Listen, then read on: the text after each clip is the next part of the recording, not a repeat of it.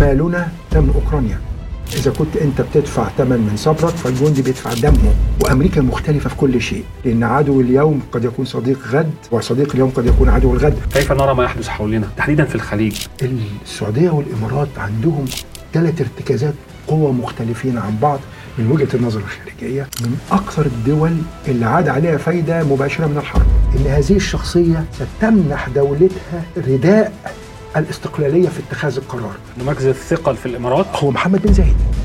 ننظر إلى مصر وكأنها ماء راكدة ولكنها في الحقيقة هي نهر جاري وهو سبب التغيير في منطقتها بالكامل سواء العربية أو غير العربية.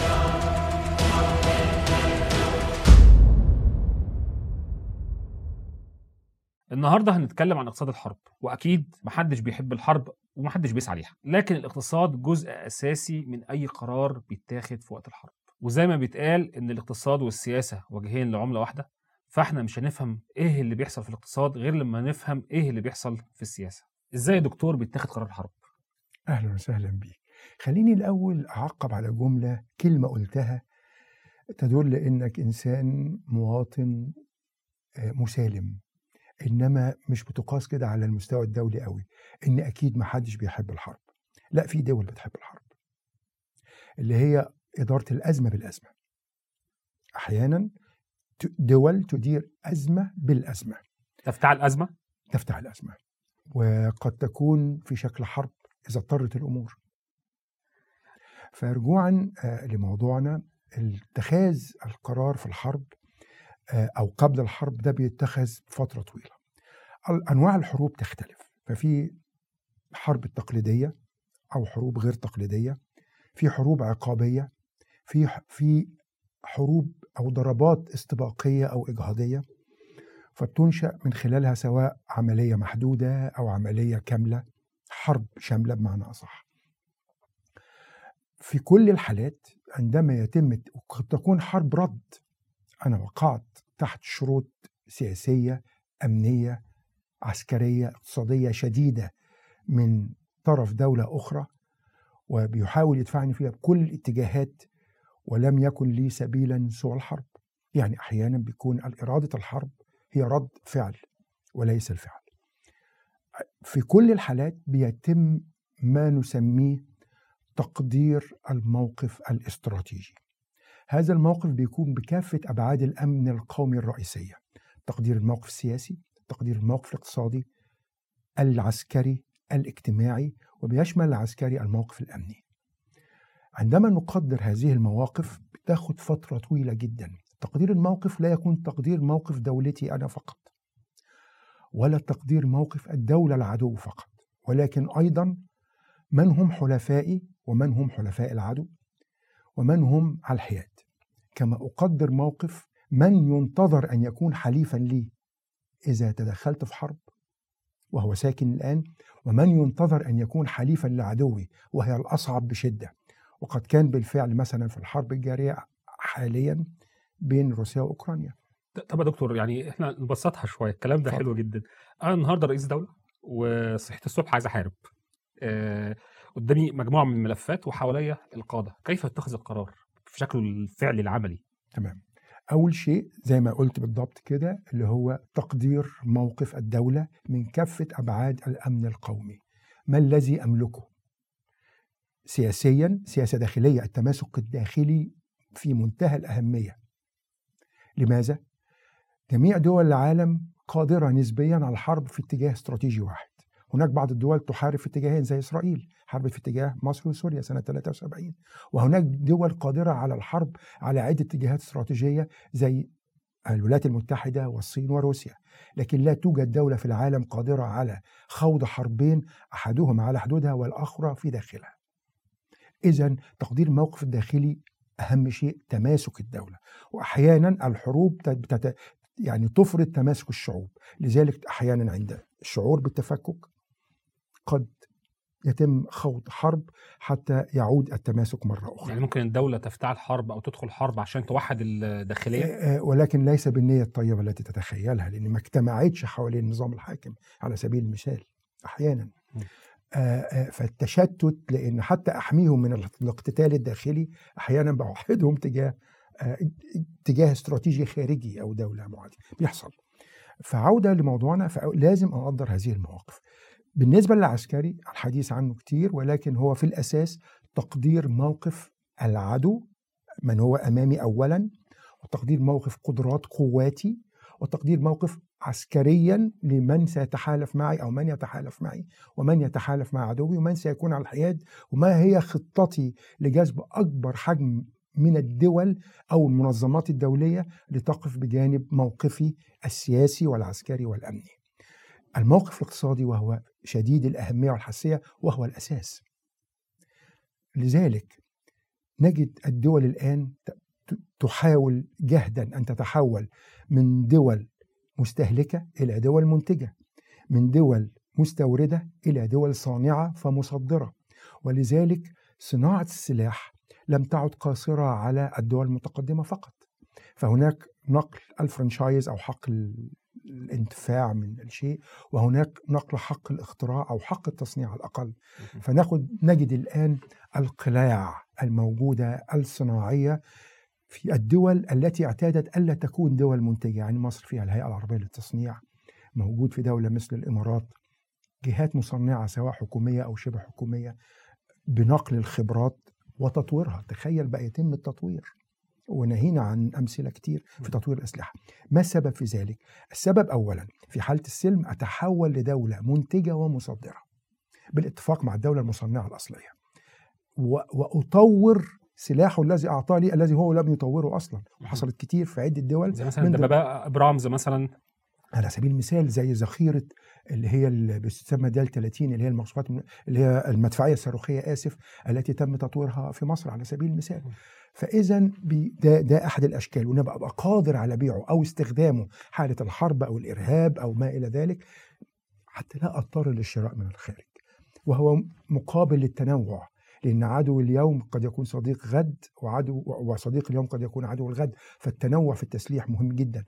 ولذلك عند اتخاذ قرار الحرب نكون مسبق من قبله بأن عندي قلاع صناعية أو قلعة صناعية أو على الأقل تصنع ما أنتجه الآخر من خلال علاقاتي معه إن أنا بستورد التكنولوجيا وأبتدي أصنع عندي. الاكتفاء الذاتي الموجود لأن أنا المفروض أنا أي دولة في العالم وحصل مع مصر على سبيل المثال. قبلت مشكلة القمح كيف؟ كان لديها مخزون. والمخزون يتجدد من آن لآخر. أنت بتستورد قمح تضعه في المخازن لفترة معينة. معروف أن يتم عطبه بعد فترة بستهلك اللي أنا كنت مخزنه فيما قبل. ولذلك كان عندنا أعتقد ما يكفي الأربع أو خمس شهور. وده كان نسبة جيدة جدا. مع إلغاء اتفاقية الحبوب والرجوع فيها فأنت بالنسبة لك عندك المخزون الذي يكفيك إذا في اتخاذ قرار الحرب لابد أن يكون لدي المصانع الحربية التي تتولد الأسلحة والذخيرة والذخائر بالذات. القدرات الاقتصادية القادرة على توليد ما أنتج توليد ما أملكه من أحوله لإنتاج المخزون الاستراتيجي العلاقات الدولية حتى لا أكون معزول. لأن أنا لو كنت في موقف الضعيف دوليا أو غير جاذب لمعظم دول العالم سيتم عزلي إذا كانوا هم في صف الدولة الأخرى. نبتدي يعني إحنا نفعنا في حرب أكتوبر 73 النفط وقفت دول الخليج أمام الولايات المتحدة. على سبيل وكده شيء معروف. آآ آآ نفع أوكرانيا إنتاج الأسلحة الشديد والهيمنة الغربية الأمريكية الأوروبية على المنتجات الصناعية الحساسة للغاية فضلا عن الحصار الاقتصادي الذي تم مع روسيا. اذا كان تقدير الموقف الروسي هنا في شيء من الخطأ إن لم يتم تدارك ما هي القدرات الاقتصادية الحقيقية. ده هنرجع له بعدين بس دكتور طيب أنا النهارده خلاص إحنا عرفت إيه تقدير الموقف ده بياخد وقت قد إيه؟ يعني هل دي مثلا شهر شهرين ست شهور؟ هل بيقعد سنين يقعدوا يدرسوا الموقف ده عشان ياخد قرار الحرب؟ ولا ممكن الرئيس يصحى الصبح يقول لك أنا عايز أحارب ويلا يا جماعة نروح نحارب؟ اسوء الفروض ما قلت طبعا هو زي ما قلت لك إذا كان هو الذي يفكر في الحرب فبيكون الإعداد لها سنوات ولذلك نقول كلمة مهمة جدا. أن بوتين كان جاهزا للحرب أكثر العقوبات أكثر ما كان جاهزا عسكريا. فإذا بتأخذ سنوات طويلة للإعداد والتجهيز. أما إذا كان في صورة رد فعل لقيت دولة غازية فجأة عليك. فجأة ما كنتش تتوقع منها الغزو. فده إذا لازم ياخد ولكن بتكون أنت في السيناريوهات المحسوبة إن ممكن الدولة التي على حدودي أن تقوم بأي عمل عنيف ضدي لأي سبب من الأسباب. فأنا جاهز بخطة استراتيجية توضع في شانون أو في دواليب العمليات تحت القفل إنها تكون حالة هجوم الدولة الكذا على حدودي علي أنا جاهز بالدفاع مستخدما القوات التي على الحدود ثم القوات التي في العمق الاحتياطيات الاستراتيجية ليتم الفتح الاستراتيجي ودعم هذا الاتجاه الاستراتيجي مع شرط أن أنا أتعامل مع الجهات الأخرى بشكل مرضي أن أنا لا أستفزها أن أنا أحارب أكثر من جبهة.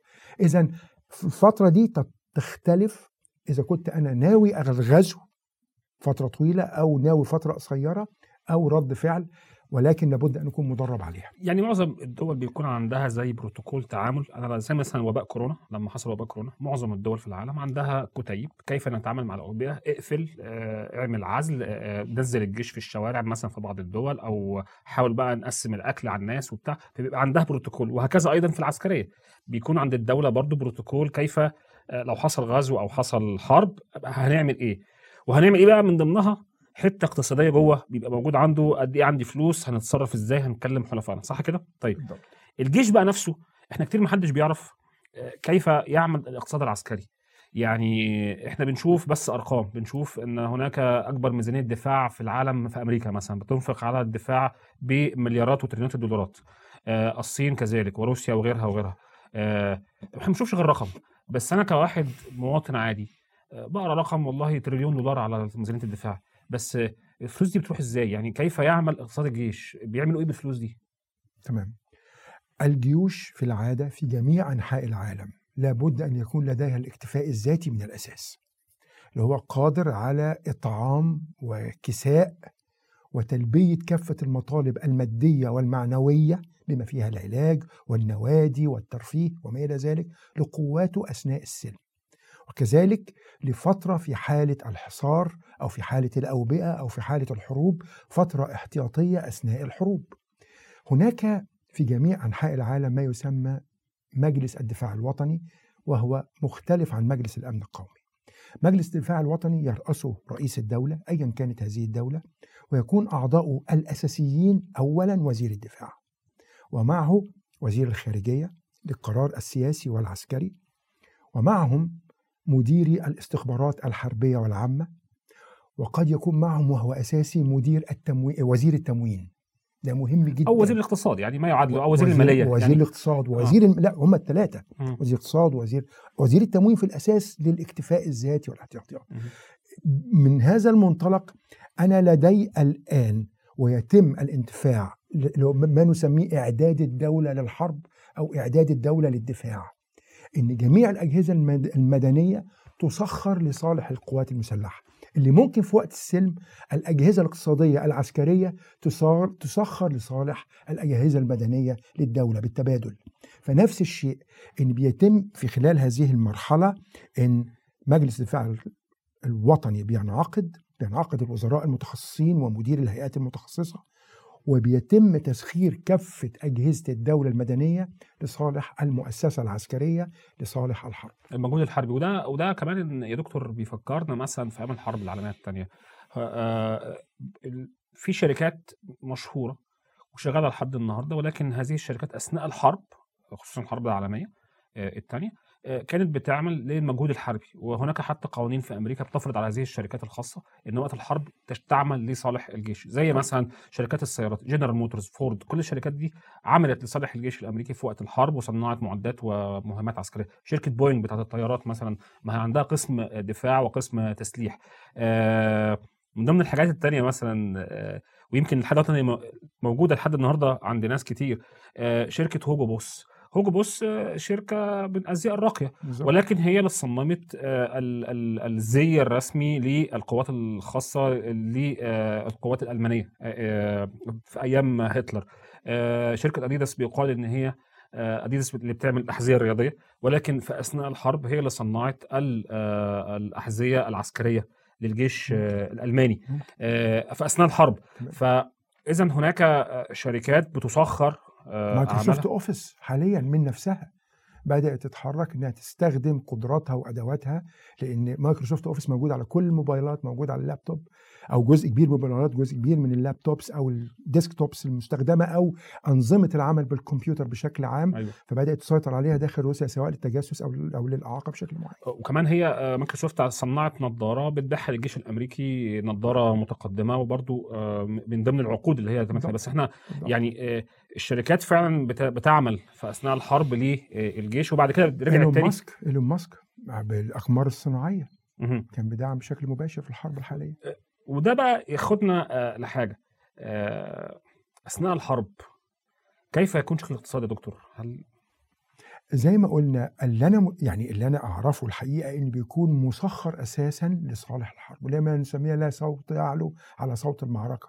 بتدي فترة شد الحزام. ندي مثال بألمانيا بأوروبا عامة بشكل عام. في العام الأول من الحرب وصلت لدرجة إن جالون الزيت الأكل عالي ثمنه بمراحل أضعاف أضعاف عما كان حتى في وقت كورونا. على سبيل المثال لأن في وقت كورونا كان واقف إنتاج المحاصيل المزارعين متوقفين فكانت الأشياء مرتفعة. جالون آآ آآ لتر البنزين آسف يتعاملوا باللتر لتر البنزين وصل مستواه لسعر عالي جدا. بدأ يتعافى في هذا العام وصل لما هو أقل. اذا هذه الأسعار العالية هي تعتبر فرض ضرائب زائد ندرة بيساهم فيها الشعب سواء بشكل مباشر أو غير مباشر. بمعنى إن بيتم تركيز لصالح الحرب على حساب استهلاك الشعوب. وهو ما يراهن عليه الطرف الآخر أحيانا. وإذا انجلد الشعوب والمشاركة الشعبية بالقناعة والقبول والصبر بتجيب نتيجة كبيرة جدا. فإذا أثناء الحرب بيتم تسخير اقتصاد الدولة نسبة كبيرة منه جدا كبيرة جدا لصالح الحرب لأن ال- إذا كنت أنت بتدفع ثمن من صبرك فالجندي بيدفع دمه. وبناء عليه حتى في كلمة في أوروبا مشهورة مالنا دم أوكرانيا. في أوروبا مشهورة الكلمة ده شعار مالنا هو دم أوكرانيا دم الأوكرانيين. فإذا بيبقى التفكير من هذا المنطلق خد بالك ده على مستوى دولة فما بالك على مستوى قارة بالكامل.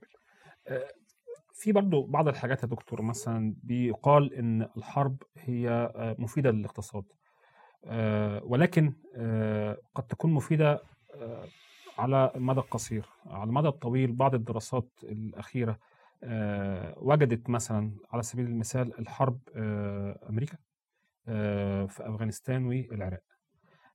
في دراسة اتعملت بتقول إن كل مليار دولار أنفق على هذه الحرب أدى إلى توظيف حوالي آه، 11000 آه، أمريكي أو وفر 11000 آه، وظيفة آه، عسكرية آه، أو ليها علاقة بالصناعات العسكرية. ولكن هذه الدراسة وجدت حاجة تانية غريبة جدا. قالت والله لو المليار دولار ديت انفقت على الرعاية الصحية كانت ممكن توفر 17000 وظيفة. أو لو انفقت على التعليم كانت وفرت آه، 27000 وظيفة. فاذا الإنفاق على الأشياء المدنية كانت أفضل بكتير جدا من آه، يمكن الضعف لتوظيفها في ال- العسكرية. آه، وده بقى هنا ياخدنا آه، لحاجة مهمة جدا يا دكتور. ما أهمية روسيا وأوكرانيا للعالم؟ يعني اقتصاديا روسيا وأوكرانيا قيمتهم بالنسبة للاقتصاد العالمي ولا حاجة؟ 2% تقريبا. يعني حجم اقتصادهم كله على بعضه ولا حاجة. ولكن ما يملكونه أو اللي عندهم من موارد هي المهمة جدا للعالم. مثلا كلنا عارفين الدولتين من أكبر مصدرين للقمح أو أو غذاء الشعوب زي ما بيقولوا. آه، بعض الصناعات الأخرى آه، المهمه يمكن ندخل فيها بعدين يعني. رأيك إيه في اللي حصل ده كله بتاع أهمية أوكرانيا وروسيا؟ تمام. آه ال- ال- المشكلة ليست في أن حجم الاقتصاد الروسي والأوكراني لا يتعدى ال 2% بقدر التأثير. والتأثير هنا على الأمن الاقتصادي العالمي.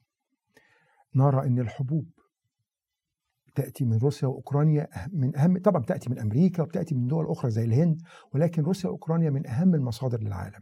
والبحر الأسود بيتم توريد الحبوب لا إما عن طريق بولندا برا وهو صعب ولكنه بيتم حاليا لا إما عن طريق أو بديل كبديل لا إما عن طريق البحر الأسود وهو الأسهل نسبيا. طبعا البحر الأسود إذا تحول كما كان كما أعلن بوتين مؤخرا من شهر واحد فقط أنه سيكون منطقة غير آمنة نظرا أنه مسرح للحرب إذا التحرك صعب فإذا بيتم التأثير بيكون التأثير شديد للغاية على الأمن الغذائي العالمي يرفع من أسعار الحبوب وبالفعل أسعار الحبوب ارتفعت للغاية أسعار النفط أيضا سهم يعني الحرب ساهمت في ارتفاع أسعار النفط لأن لماذا؟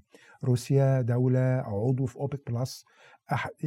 من أكبر المنتجين بالضبط وكمان موضوع الأسمدة يعني الأسمدة على سبيل الأسمدة. المثال مهم. جدا في الزراعة آه. على مستوى العالم ولكن في المقابل كل دولة بدأت تدلو بدلوها المصنعة عسكريا في تطوير نوع السلاح وهناك دول كانت متوقفة عن التصنيع زي اليابان بدات تصنع عسكريا. ال know-how اشتغل عندما يشتغل ال know-how أو التكنولوجيا شديدة التطور بيحصل منتجات تجذب الدول المشترية سواء مشترية للسلاح مباشرة أو لحق ال franchise. بتفيد اقتصاد الدولة على المدى البعيد. يعني يعني عايز أقول إن هي فايدة ولكنها تأثير. اذا في نقطة تانية. دول زي دول الخليج من أكثر الدول اللي عاد عليها فايدة مباشرة من الحرب. لماذا سعر النفط؟ زي ما ذكرنا إنها دول بتجذب تكنولوجيا السلاح وبتبتدي تعيد تصنيعه وتطوره.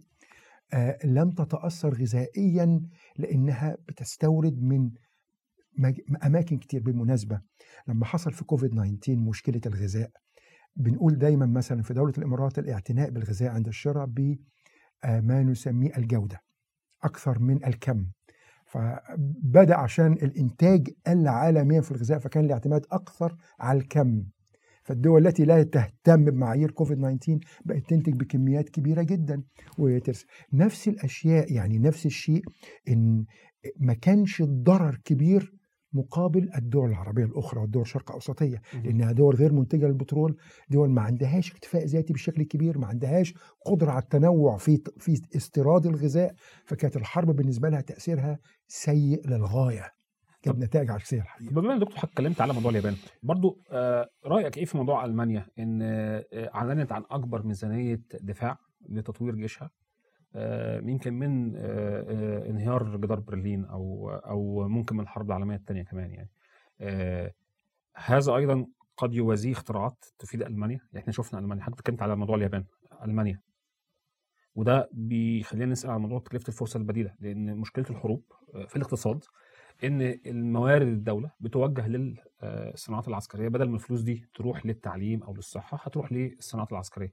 هل ده برضو شيء ممكن يكون تغير في شكل الخريطة الاقتصادية العسكرية آه، السؤال ده في. أوروبا فكرتني بحاجة مش هذكر الاسم تحدثت مع مسؤول ألماني وقلت له إيه موضوع ال 100 مليار دولار فجأة في الميزانية من إمتى ألمانيا بتعمل كده؟ قال لي لا أنتوا فاهمين غلط الموضوع مش كده. وده حي... ردا على سؤالك بشكل غير مباشر وأنا جاي لك إزاي؟ هي متقسمة لثلاث تلتات ثلاث أتلات. التلت الأول هي أصلا المفروض ان إن ألمانيا دولة نيتو هي أقل من لازم الدولة النيتو بروتوكول بيقول إن كل دولة لازم إن يكون ميزانية الدفاع لهذه الدولة تكون 2% من الدخل القومي. تمام؟ ألمانيا ما كانتش عاملة 2% أصلا. فاذا جزء منها حتى يرتقي إلى ال 2% بأثر راجعي. يعني هيكون السنة دي مثلا مثلا يعني 7% السنة الجاية 5% لحد ما يوصل ل 2% ده جزء من ال 100 مليار. الجزء الثاني إن في اتفاقات أصلا ممضي عليها مشروعات لصالح السلاح سواء للتصنيع أو لل أو لل... للتصدير مباشرة التصنيع والاستخدام أو للتصدير كان تم التوقيع عليها مباشرة. أما الجزء الثالث فهو لصالح الحرب على سبيل المثال إن مثلا دبابات ليوبارد كانت الذخيرة الخاصة بها تصنع في سويسرا. لما بدأت الحرب سويسرا محتاجة هذه الذخيرة الم- المصانع محتاجة مصانعها لاكتفائها الذاتي خوفا من حدوث حرب أي شكل من الأشكال تشملها بأي شكل. فالمانيا بدأت تنتج ثلاث تنشئ ثلاث مصانع أسلحة جديدة. اذا ده برضو من ضمن الميزانية. اذا ال 100 مليار مش زي ما إحنا متخيلين. ال 100 مليار دول يلا نستخدمهم السنة دي ونخلصهم. لا ف... طب ده بيشير لإيه؟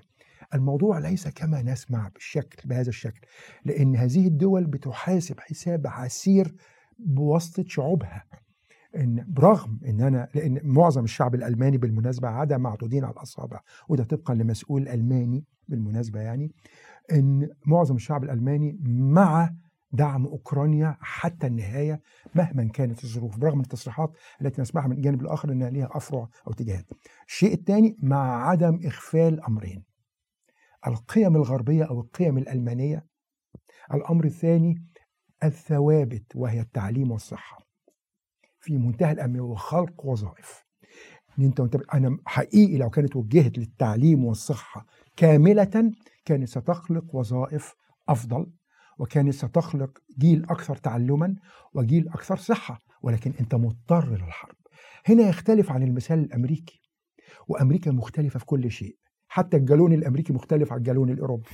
أمريكا ليها ديناميكية وكنت بتكلم مع مسؤول أمريكاني برضه. اسمح لي أقولها لك. لسه من ثلاث أيام في اليوم الوطني الفرنسي. وكنا بنتكلم في نقطة إن في ديناميكية اللي هي new dynamics أو ديناميكية خاصة بيها تختلف عن باقي الشعوب. إن الجزء القرار العسكري الأمريكي هو جزء من الاستراتيجية الأمريكية بشكل عام. لكن لما ننظر لها من ناحية الوظيفة والصحة والتعليم فهي أحد الزوايا. لكن هناك زاوية أشمل تنفذ الاستراتيجية الأمريكية. عندما نتحدث عن أمريكا مثلا هنتعرض ليها أكتر كيف تفكر أمريكا. طيب آه نيجي هنا بقى. إحنا شفنا حرب آه يا دكتور الأول الحمد لله يعني طبعا محدش بيحب الحرب بس الحمد لله إن هي بعيدة عن منطقتنا. يعني بقى لنا سنين دايما الحروب بتحصل لنا في المنطقة منطقة دايما مشتعلة. ولكن آه الحرب بعيدة عننا. نوعا ما وإن كان تأثرنا بيها بشكل ما أو بآخر يعني. إحنا بقى في ظل هذا الزخم اللي حاصل في العالم كمنطقة عربية وتحديدا في الخليج كيف نرى ما يحدث حولنا؟ تمام. خليني أبدأ لك بقصة لطيفة خالص. في أول مرة رحت أوروبا خلال الحرب الأوكرانية كان في مارس 2022 بعد الحرب بشهر وأنا بلقي أحد محاضراتي في أحد الدول هناك قمت قايل لهم ولأول مرة يأتي من يناقش مشاكل أوروبا بعد ما كنتم تناقشون مشاكل الشرق الأوسط. فإذا نظرتنا وأنا هنا قصدي بيها ناحية فلسفية بسيطة كده إن بقت فعلا أوروبا موضع للمشكلة الأكبر في العالم والتي تؤثر. يعني هم كانوا يقولوا مشاكل الشرق الأوسط تؤثر علينا وينظروا لنا نظرة إن إحنا السبب في مشاكلهم وأزماتهم ويحاولون حلها معنا. الآن يدعون رجل مثلي على سبيل المثال لحل مشكلتهم أو للتفكير فيها كيفية تحليل الموقف والوصول للنتائج. فإحنا بدأنا ننظر لأوروبا إنها مصدر للمشاكل. التي تؤثر علينا سواء الأمن الغذائي أو الأمن النفطي الأمن الطاقة على سبيل المثال أو ما شابه. دي أول شيء. الأمر الثاني نحن أعتقد نحن ننظر لأوروبا بالذات على إنها هي مكان التاريخ الذي تحول من أرض للصراعات إلى أرض للتجمع للتلاقي للتقدم بالإنسان اولا ثم بالاختراعات وأصبحت مثل أعلى والدليل إن معظم البعثات أو الدارسين في الخارج من وطننا العربي نجده في أوروبا يليه الولايات المتحدة ثم اليابان ودول أخرى وكوريا الجنوبية.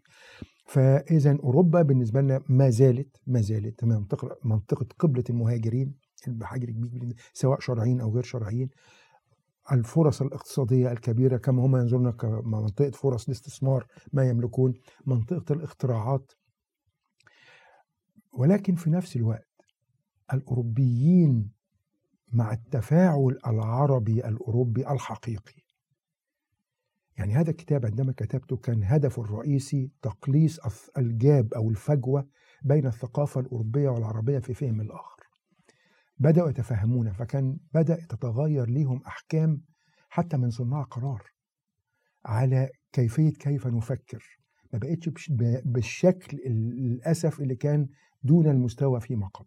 يعني يمكن حتى من الآثار الإيجابية على منطقتنا العربية وتحديدا في الخليج إن رأس المال جبان. العام الماضي بسبب حرب أوكرانيا كتير من الشركات أجلت استثماراتها ومشروعاتها كتير من المستثمرين هربوا من المنطقة الغربية أو من الأسواق الأوروبية والغربية وجم هنا منطقة الخليج. الدليل على ده ارتفاع الاستثمار الأجنبي المباشر مثلا. المستثمرين كتير بيدوروا على مكان آمن يحطوا فيه فلوسه. فلقينا مثلا دولة زي الإمارات يعني حصل لها إن تدفق الاستثمار الأجنبي المباشر وصل لأعلى مستوياته حتى في تاريخ دولة الإمارات العام الماضي بالرغم من كل المشاكل دي. فالمنطقة هنا لا تزال واعدة اقتصاديا وكمان استقرارها الأمني والسياسي بشكل ما أو بآخر. إحنا بقى هنا يا دكتور كيف ترى الدول الآسيوية لمنطقتنا الخليج؟ تمام. المنطقة العربية خليني أقول. خليني أتك على اليابان. اليابان تفكيرها مختلف الحقيقة عن دول كتير. مش بقول أفضل أو أقل لكن تفكيرها مختلف. أهم بعد اهم أهم ارتكاز قوى لليابان هو الإنسان. ما عندهمش موارد كتير. ف بل مواردهم قليلة للغاية. لو قارنا بموارد دول كتير حول مش مش إحنا فقط. مواردهم قليلة للغاية فبيهتموا بالإنسان. فبينظروا دايما للبعد الديموغرافي. ففكروا فكرة غريبة جدا. قالوا الآتي يعني في بروفيسور اسمه أوهاشي ده حبيبي جدا صديق وباحث مع متقاعد حاليا قال الآتي وشاركت معاه في هذا الموضوع. قال إحنا بنقسم العالم أو الدول ديموغرافيا لثلاث شرائح. شريحة اسمها ال giant أو العملاقة وهي 90 مليون فيما فوق. نسمة. الشريحه المتوسطة وهي ما بين 20 مليون وحتى 90 مليون. وشريحة بيسموها ال dwarf وهو مش معنى مش مقصود بها السب ولكن اللي هو القزم يعني وهي أقل من 20 مليون. وقال لك من الطبيعي إن الدول من الشريحة القليلة والمتوسطة أن تميل لدول الشريحة الكبيرة سواء للاستناد عليها في القوى البشرية القوى العاملة للحماية وما إلى ذلك. ولقوا إن أكبر ثلاث دول عملاقة دولتين غير عربيتين ودولة واحدة عربية وهي دولة إيران وتركيا ومصر لأنهم جميعا فوق 90 مليون نسمة ولقوا إنهم بيتشابهوا باشياء ويختلفوا في أشياء. الثلاثه ثلاث دول مسلمة. بغض النظر شيعة وسني مش بينظروا قوي للنقطة دي في في هذه الجزئية يعني.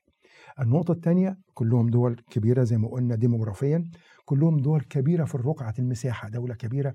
كلهم في حدود المليون كيلومتر مربع تزيد أو تقل. حاجة بسيطة. كما إن كلهم دول لهم تاريخ وحضارة. الثلاثة الحضارة الفارسية الحضارة التركية الحضارة بقى المصرية من هات من مرت بكام عصر. إلا إن اختلفت الدولتين تميزت إيران وتركيا عن مصر في شيء وتميزت مصر عن الدولتين في شيء تركيا وإيران تميزت بماذا؟ بأنهم لديهم قدرات تكنولوجية وصناعية عالية ذاتية وليست من الخارج قوي يعني في من الخارج طبعا بس ذاتية أكتر مصر تميزت بالآتي أنها تتحدث لغة 21 دولة أخرى تقريبا تمام؟ أو لغة 21 دولة إن إجمالي 22 دولة عربية وإنها تحمل قومية ال 21 دولة الأخرى فضلا تقريبا عن ديانة ال 21 دولة الأخرى. وهي مكون الثقافي فبيديها عمق قومي ديني ثقافي كبير للغاية. اللي بيها بقت مصر بالنسبة لهم هي دولة العمود الفقري وستبقى.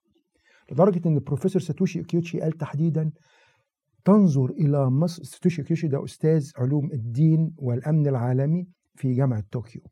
قال ننظر إلى مصر وكأنها ماء راكدة ولكنها في الحقيقة هي نهر جاري لا تشعر بسرعته وهو سبب التغيير في منطقتها بالكامل سواء العربية أو غير العربية. من هذا المنطلق ينظر دائما أن مصر ستكون العمود الفقري لهذه المنطقة شئنا أم أبينا. بدون أي نظرة عنصرية أو أو فكرية. أما نرجع لدول الخليج تلاقي السعودية والإمارات عندهم ثلاث ارتكازات قوى مختلفين عن بعض من وجهة النظر الخارجية. خلينا نقول الأسيوية بالذات. ارتكازات القوى السعودية أوبك بلس كلاهما يهدف لأن يكون المحور العالمي للعالم. the global hub فعلا.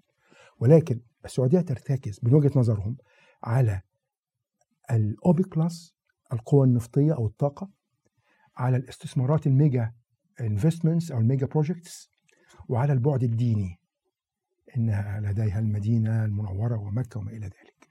فضلا عن موقعها الجيوستراتيجي بالتأكيد. الإمارات تستند على شيئين آخرين بالإضافة إلى المشروعات الكبرى والاستثمارات. البعد ما اسموه ال ultra technology.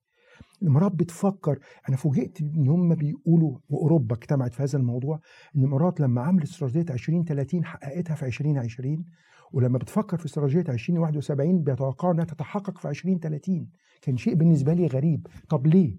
وبدأنا نفكر سوا يعني. فقال لك الألترا تكنولوجي سبب.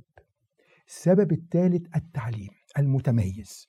التعليم المتميز.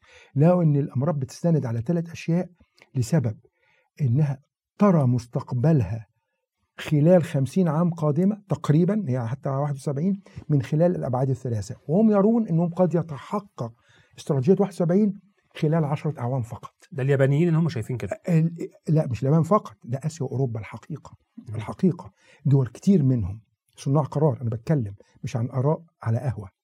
بتكلم عن صناع قرار يروق في الإمارات إنها ترتكز على هذه التكنولوجيا. الفائقه. التكنولوجيا الفائقه والتعليم المتميز إن هي تقدر. تحقق رؤيتها بوقت و والثالثه والاستثمارات والمشاريع الكبرى آه، وهنا طبعا الإمارات لا تمتلك تكنولوجيا فائقة مثل اليابان وسويسرا وأمريكا مثلا بالتأكيد لكن قادرة على إقناع الدول لنقل التكنولوجيا وتطويرها هي دي الفكرة بتستند عليها ثق فيا أنا محل ثقة وهقدر في المستقبل. ولذلك كان الإمارات السابق لما كوريا الجنوبية على فكرة صعب جدا إنك تضع في دولة مفاعلات نووية سلمية بسهولة مش بالسهولة اللي حد متخيلها. الإمارات بقى لها فترة طويلة في هذا الموضوع المفاعلات النووية اللي موجودة حاليا. بالشراكه مع كوريا الجنوبية. طبعا. آه ال- ال- ال- المكوك اللي هو راح للمريخ ده ياباني على سبيل المثال. لدرجة يعني مش عايز أتكلم باسم حد لكن أقدر أقول لك بقوا يتحدثوا بالأمانة. لماذا مثلا دولة من الدول لماذا كوريا والصين تسبقني على سبيل المثال؟ هقول له لأن بتتاخر في اتخاذ القرار. دولة الامارات سريعة في اتخاذ القرار. أنا بقول لك ده فعلا يعني الحديث بقى التفكير من هذا المنطلق. تيجي ده طب ليه الإمارات تاخد من الصين المنتج الفلاني وأنا عندي المنتج ده؟ عشان أنت وعدته بعد خمس سنين الصين بتديله فورا. هو جاهز مع القرار السريع بقى عنده القدرة إنه يتخذ قرار بسرعة لسبب. قلت لهم مشكلتكم كنت أنا بقولها دايما إن بتتعاملوا مع دولنا على إنها دول رد الفعل. هو جاهز باستراتيجية هو عايز إيه وبقى عليك تلبي المطلب وبالتعاون معاه. مش مستنيك إيده تحت. لا هو بقى إيده مع إيدك أنا هتعاون معاك. قول لي بس خطتك وهنفكر سوا. هتستمر على أسلوبك اتخاذ القرار اللي يتخذ في في أسبوع أو شهر أو سنة في خمس سنين يبقى أنت هتتأخر عن مطلبه. هيبحث عن غيرك وهيقدر بشكل أو بآخر يعلي ال standards والمعايير وال benchmarking اللي أنت شغال عليه حتى لو الدولة دي ال benchmarking عالميا أو في المنظور العالمي أقل كما يدعون على الصين على سبيل المثال. يعني ده سر آه، سر الكلام آه، أو أو. كلمة السر السرعة. في اتخاذ القرار الإمارات. سرعة مع التج... مش لأ عفوا يا فندم. كلمة السر في هذا الموضوع التخطيط المسبق. أنا عارف أنا عايز إيه. هي دي النقطة الأساسية. من الإمارات. ال- آه كدولة امارات أنا عارف أنا عايز إيه بعد 20 سنة بعد 50 سنة. من الملحوظات اللي لفتت مش نظري الحقيقة لفتت نظر بروفيسور ياباني وهو من ضمن المستشارين في ال Free and Open Indo-Pacific Strategy أو بيسموها initiative دلوقتي اللي هي المبادرة العالمية اليابانية. قال قال لي تخيل إن أنجح مشروع دلوقتي ممكن ينجح في الإمارات إيه؟ قال لي أي شيء يخص الليجاسي. فقال لي فبقول له ليه؟ قال لي الإمارات بتدور على التراث عشان توطط الجذور عشان يقدر ينتشر ويحقق الاسم اللي أنت مسميه للإمارات يا سيد اللي هو الأخطبوط. ثمان أذرع يتحرك في كل اتجاه وممكن ذراع يتقدم وذراع يتأخر وذراع يلتوي. ولو حس بالخطر ينسحب فورا بمرونه عالية لو حس بالامان يستمر يقدر يتخلل من من من منافذ رفيعة للغاية يتعايش مع جزء قليل من الماء وهكذا. هم سعداء قوي بالاسم أنا سميته لدولة الامارات أنا لا أقصد بيه الشكر أو السب طبعا هو فكرتي أنا شايفه كده شايفها كده. فقال لي أعتقد إن سياستها الحالية إنها بتفكر إن يبقى هذا الجسم الصغير بالأذرع الطويلة إزاي يبقى ليه تراث عميق في الأرض؟ هو مش بيبدعه هو موجود بس بيبحث عنه ويثبته. فأي مشاريع انفستمنتس ممكن في مجال التراث أعتقد هتنجح جدا في الإمارات. شوف شوف النظرة ليه لأنه عايز يثبت أذرعه في مشاريعه الخارجية الكبيرة ورؤيته الكبيرة من وجهة نظرهم على الأقل يعني. طب وكمان يا دكتور بالنسبة للدول الأوروبية أيضا كان ليها رؤية أكيد أكيد. هي بصراحة كان في رؤيتين. أحدهما أوروبية وأحدهما آسيوية. خليني ما أقولش الدول وده حصل حصل بالحرف يعني. أتذكر أحد الدول الآسيوية قال لي كلمة غريبة إذا سمحت لي أتكلم براحتي يعني. تمام. قال لي الآتي قال لي إحنا نتوقع في استراتيجية 2071 إن أهم ما يميزها استقلالية القرار الإماراتي. خليني أقول لك حاجة مهمة قوي. في أكتوبر 2018 بعد ما زرت اليابان في أول مرة كنت مدعو من كلية قضاء وأركان في اليابان جالي وفد من Sasakawa Peace Foundation دي أحد مراكز الدراسات في اليابان وكانوا جايين لي سؤال غريب قوي. وجمعت فيه ناس كتير بناء على طلبهم رسميين وغير رسميين وأكاديميين. كان السؤال غريب. ما هي الدول التي ستتخذ قرار منفصل عن الولايات المتحدة خلال الخمس أعوام القادمه ما فهمناش السؤال. فهمناه بصعوبة. بدأت افهم اليابان بتفكر إزاي من هذا المنطلق. اللي اللي احد الدول الأسيوية أكبر رأس ممكن تتخيلها في دولة من هذه في يعني ممثل لهذه الدولة. لقيته بيقول لي إحنا نرى إن ال- الإمارات العربية المتحدة خلال الخمسين عام القادمة ستتصرف باستقلالية. قلت له بناء على إيه؟ قال لي الآتي. قال لي شخصية محمد بن زايد أنا ما بحبش اتكلم على الأشخاص بس أنا هقول لك اللي قاله. قال لي شخصية ويمكن هو يسمعني يعني أو أحد اللي عنده يعرف عربي يعني وهيفتكر. قال لي الآتي. قال لي محمد بن زايد فوجئنا بيه وهو ولي العهد. أول قرار أو من ضمن القرارات الأولى اللي خدها إن طلب إن الطلبه الأطفال الإماراتيين يلتحقوا بمدارس دولة معينة يعني. موجود مدرستها في دولة الإمارات. فكانت غريبة. يعني انطباعنا عن دول الخليج تحب الراحة. إحنا قاسيين على أطفالنا بنعودهم الاستقلالية الاعتماد على الذات. يعملوا كل حاجة بنفسهم ينظفوا مكانهم بعد ما يخلصوا دراسة راحوا استاد ينظفوا الاستاد. راحوا مش تقريبا ينظفوا إحنا عرفنا إن الدولة دي إيه. آه، يعني ف وكان قال بلا أي شروط. ندفع المصاريف كاملة بشروطكم وأسلوب تعليمكم الكامل كما تريدون. رجعنا لشخصيته فوجئنا إن هو اتعلم في مدرسة. في المغرب في المملكة المغربية. والده أرسله ليها ليه نظرة كان والده الشيخ زايد الله يرحمه. إن وجهة نظره إنه يتعلم في المدرسة دي إنهم بي... الأطفال بيعملوا كل حاجة عدا الأكل والشرب. لكن ينظف سريره ويجهز سريره وينظف مكانه وينظف التواليت بتاعه وينظف مكان مذاكرته ويعد مذاكرته وما حدش يذاكر له ويذاكر لنفسه. فهو نشأ مستقل ولقينا إن القرار ده أثر عليه وهو ولي عهد. ولي العهد معروف في النظام الملكي في أي دولة في العالم إن هو عليه دور يكون الملك بعد عمر طويل وفعلا. فلقينا كل قراراته. أما حكى لي القصة دي افتكرت الزياره اللي جت من الدول واشمعنى اختاروا الإمارات يجوا يزوروني ويسألوني؟ شوف بقول لك؟ ده حصل. حتى اجتمعنا في آه، أحد الفنادق رويال روز هنا في أبو ظبي. فانا لن أنسى هذا اليوم في نوفمبر والله زي ما قلت لحضرتك أو أكتوبر 2018 بنقت دي على دي الناس النوعية دي من الدول بتفكر بهذا الأسلوب إن ده السبب إن هذه الشخصية ستمنح دولتها رداء الاستقلالية في اتخاذ القرار. وليس البعد عن الدول الأخرى. ده ده مهم جدا لأن الإمارات كدولة عمقها الداخلي الاستراتيجي صغير تبحث عن عمق استراتيجي كبير كما ذكرنا بالعلاقات الدولية خاصة الدول العظمى والدول الإقليمية القوى الإقليمية.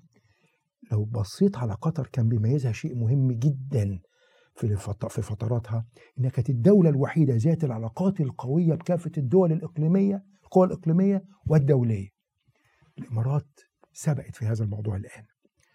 تبص على دولة تانية تلاقيه في أحد الحوارات. هو يعني صرح لي إن أنا أقول ملحق دفاع لأحد الدول الأوروبية يعني. ما أذكرش اسمه ولا اسم الدولة. في مرة الله جالس معانا صديق في جلسة كده قال أنا عايز اسالكم سؤال عشان أنا بكتب كده حاجة مع نفسي في شغلي. ما هي من هو مركز ما هو مركز الثقة للإماراتي؟ فرد أحد ناس الدول قال له النفط. تلقائي. قال له آخر حاجة تفكر فيها. ده بيعملوا دلوقتي آخر اللي هو بيشتغلوا اللي إيه؟ اللي هي بيسموه الاقتصاد المبني على آه الإنتاج وليس الاقتصاد المبني على آه الموارد. فواحد تاني قال له آه ارتكاز القوى الخاص بالعلاقات الدولية. بصراحة ما فالدول الأوروبية والدولة دي بالذات دولة طول عمرها مستقلة محايدة تفكر جدا في علاقاتها وأنها لا تشارك في أي منظمة دولية وإلى آخره. لا يتكلم باسم أشخاص وهو شخص بالمناسبة 90% من إجاباته يس نو مش مش كثير الكلام. فراح فاجئني أنا شخصيا. إحنا بنمتعض لما يذكر اسم أشخاص مش من الشخص لا سمح الله مش من طبعنا كده في النقاش. بنعتبره خروج عن الموضوعية إلى الشخصنة. راح قال محمد بن زايد. فكانت مفاجأة بالنسبة لي. أنا بقى كعربي واخد على إحنا كعرب بنحب القادة بتوعنا نقول أسمائهم. أنا بحب مثلا الرئيس بتاعي أحب أقول اسمه. طب أنا أنت كده بترجعني للي بدأت تجردني منه شوية. فقال لك لأنه مصر إنه تأثيره الشخصي وبناؤه الشخصي إنه يؤثر على استراتيجية الدولة ومستقبلها. فكرني بالرجل الأسيوي فكرني بالزيارة بتاعت المركز الدراسات الياباني وموضوع الاستقلالية. اذا اني بدأ لدرجة إن أنا كفكر أوروبي غير مقتنع بنظرية الشخص إحنا في دول بنقولها دايما الأشخاص تؤثر على الدول فيها على نظام الدولة النظام المؤسسي ومش حابينه. لكن لقيته بيتكلم بترحاب كانت مفاجأة ليا. إنه مركز الثقل في الإمارات؟ هو محمد بن زايد. أنا بقولها لك بامانه يعني أنا بقولها أنا بقولها لك بصراحه مش أنا خدت الاذن قدامك منه قبل ما اتكلم يعني على سبيل المثال فاللي عايز أقول يعني وسمع اتعمدت اعيدها قدامك واسمعها لك فانا عايز أقول لحضرتك هي دي الفكرة ان ما زالوا على وضعهم الموضوعي الموضوعي ولكن لا يغفلوا البعد الشخصي في تصور مستقبل الدول لا نتغاضى عن البعد الشخصي الذي لا نتقبله كثيرا في الحكم على الأمور أو تقييمها.